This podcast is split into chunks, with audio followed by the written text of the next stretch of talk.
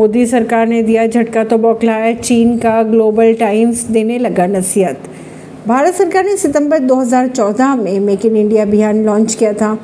भारत सरकार लगातार ऐसे फैसले लेती जा रही है जिसमें मेक इन इंडिया की रफ्तार बढ़ सके। इसी क्रम में भारत ने लैपटॉप और कंप्यूटर के आयत पर बैन लगाने का फैसला कर दिया था, जिस पर चीनी अखबार भड़क उठे। खबरों की अगर माने तो जब से भारत की नरेंद्र मोदी सरकार ने मेक इन इंडिया प्रोग्राम शुरू किया, तब से भारत लगातार कई सामानों के आयात पर रोक लगाने और स्थानीय मैन्युफैक्चरिंग को बढ़ावा देने के लिए संरक्षणवादी नीतियाँ जारी करता आ रहा है।